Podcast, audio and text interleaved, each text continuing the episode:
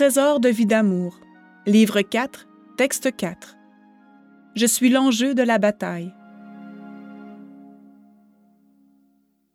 Toute la vie de Marie-Paul consiste en un combat dantesque, une lutte à finir entre le ciel et l'enfer, voulant tous deux la tirer de leur bord, car c'est d'elle que dépend ni plus ni moins que le sort de l'humanité.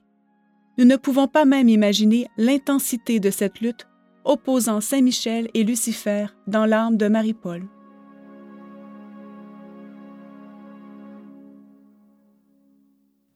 Je suis l'enjeu de la bataille. Percevons-nous toujours bien le sens et la portée de certaines affirmations de Marie-Paul en vie d'amour? Il y a tellement d'informations disséminées dans son œuvre, au détour de tant de faits relatés, qu'il est impossible de s'arrêter à chacune et d'en discerner toutes les significations, toutes les conséquences.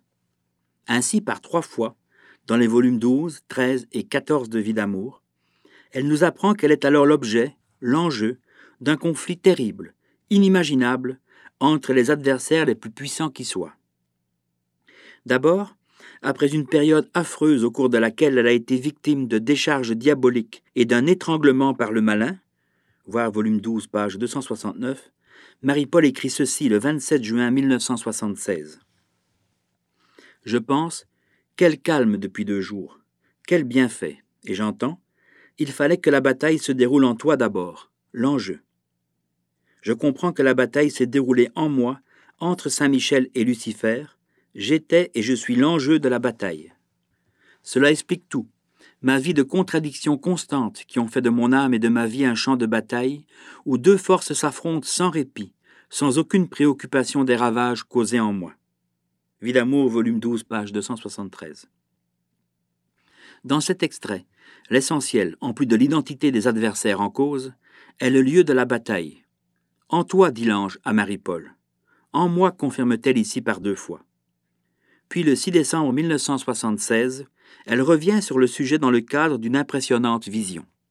Je cite. Je vois des milliers de têtes au-dessus de la mienne. Il semble qu'il n'y ait plus de distance entre les élus et moi. Ces élus sont comme des spectateurs dans une arène qui attendent fébrilement la victoire de celui qui lutte et qui sera le vainqueur. Cela me surprend beaucoup. Ainsi, au ciel, tous sont donc dans l'attente et surveillent avec passion la bataille engagée. Je constate encore une fois que je suis l'enjeu. Et j'ai vu en même temps l'enfer sous mes pieds. Des milliers d'êtres décharnés, aux doigts effilés, osseux, qui guettent inlassablement dans une sorte de convoitise aiguisée.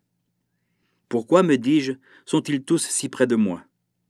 C'est véritablement un combat entre le ciel et la terre. Irai-je jusqu'au bout? Volume 13, page 234.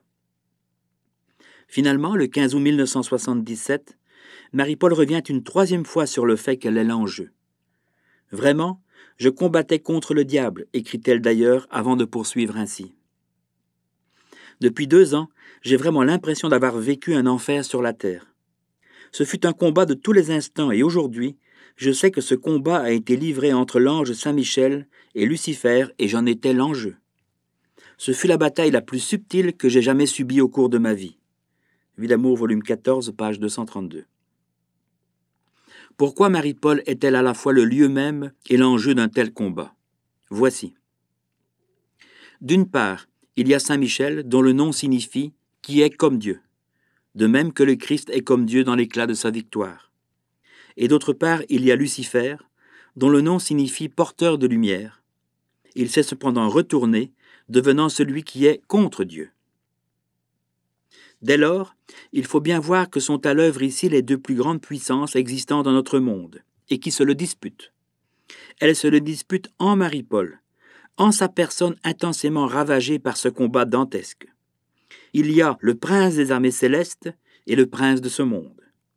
Et l'un sait qu'il doit absolument pousser Marie-Paul à devenir comme Dieu, tandis que l'autre a le monde à perdre s'il ne parvient pas à la faire agir contre Dieu.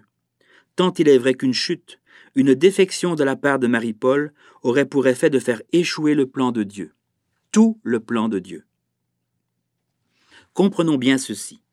Quand Dieu dit à Marie-Paul que le sort de l'humanité est conditionné à ton fiat, c'est-à-dire à son acceptation, Vie d'amour, volume 12, page 93, il donne une information capitale. Il affirme une vérité fondée dans l'absolu, c'est réellement le sort de l'humanité qui est en cause, et plus qu'on ne saurait imaginer. Le premier sens qu'on donne alors à cette phrase, après avoir bien compris qu'il faut la lire en absolu, c'est que le sort de tous les hommes et de toutes les femmes actuellement vivants dépend de Marie-Paul. Et c'est là déjà tout un mystère. Et c'est là déjà quelque chose de tellement énorme que c'en est presque inconcevable. Or, on sait désormais que la corrédemption qu'accomplit aujourd'hui Marie-Paul et la rédemption qu'a jadis accompli Jésus-Christ sont les deux étapes et les deux parties d'une seule entreprise divine, une seule réalité, la rédemption totale, un mystère unique. Jésus-Christ devait sauver l'humanité, c'est-à-dire permettre le salut de tout homme et de toute femme qui accepterait de le suivre. Alors qu'à son tour, à sa suite, Marie-Paul doit régénérer l'humanité. Voir Vie d'amour, volume 10, page 150. C'est-à-dire permettre la résurrection de tout être humain déjà sauvé, pour qu'il puisse assumer pleinement sa destinée de fils ou de fille de Dieu. Donc, aussi longtemps que Marie-Paul corédemptrice n'a pas accompli totalement sa part de la rédemption totale, il est clair que celle-ci n'est pas terminée, qu'elle n'a pas encore abouti, quelque grandiose que soit la part accomplie par Jésus-Christ Rédempteur.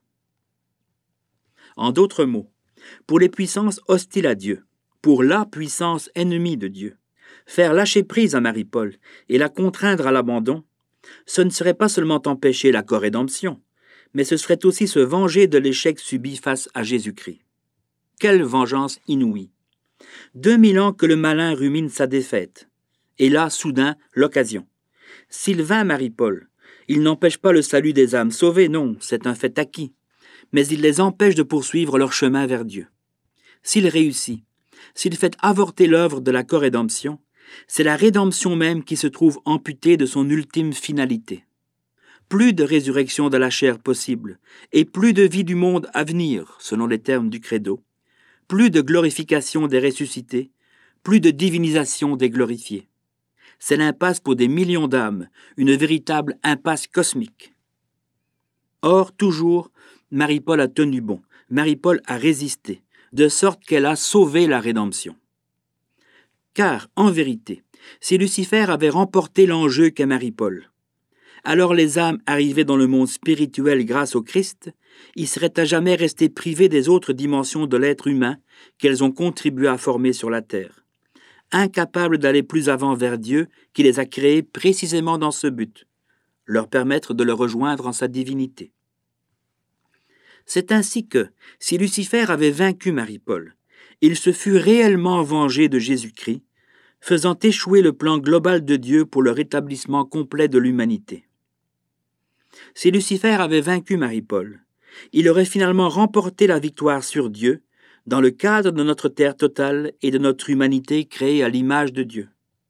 Plus encore, il aurait empêché l'avènement du royaume de Dieu sur la terre, empêché l'accession de Marie-Paul à la divinité suprême, empêché la constitution de la quinternité divine. Oui, tel est bien le sens ultime de l'expression de Marie-Paul Je suis l'enjeu de la bataille et telle est la preuve de son extrême intensité. Pas une lutte ordinaire entre le bien et le mal, ainsi que la vie chacun d'entre nous. Non, ce qu'a vécu Marie-Paul est un combat terrible, une lutte à finir au bénéfice ou au détriment de l'humanité. C'est pourquoi Saint Michel Archange, principe d'unité d'une autre création divine, obligé d'intervenir au cœur de la nôtre en fonction de l'offrande que Marie-Paul avait faite à Dieu de sa liberté, n'a pas reculé quand il s'est agi de la faire avancer, fût-ce à la pointe de son épée. Marie-Paul écrit, trois citations. J'ai vécu une vie d'enfer, tellement j'ai été malmené par le diable, tellement l'ange a été rude et exigeant, allant même jusqu'à pointer son épée dans mon dos pour que j'obéisse. Vie d'amour, volume 14, page 186-187. Je n'ai rien dit de toutes les exigences de l'ange qui me piquait la pointe de son épée dans le dos pour me faire avancer. Même volume, page 231. J'avais l'épée dans le dos et je devais forcément avancer. Volume 13, page 358. C'est ainsi que Marie-Paul, immaculée, femme annoncée de la Genèse à l'Apocalypse, a vaincu Satan. D'abord en elle, enjeu du plus terrible combat de l'histoire, et demain dans le monde entier, dans l'âme de tous les ressuscités qui professeront le nom, le mystère et la victoire de la mère de toutes les âmes. En attendant cependant, furieux de dépit contre la femme, Satan, selon l'expression de l'Apocalypse 12-17, s'en ira guerroyer contre le reste de ses enfants. Texte daté du 24 septembre 2008.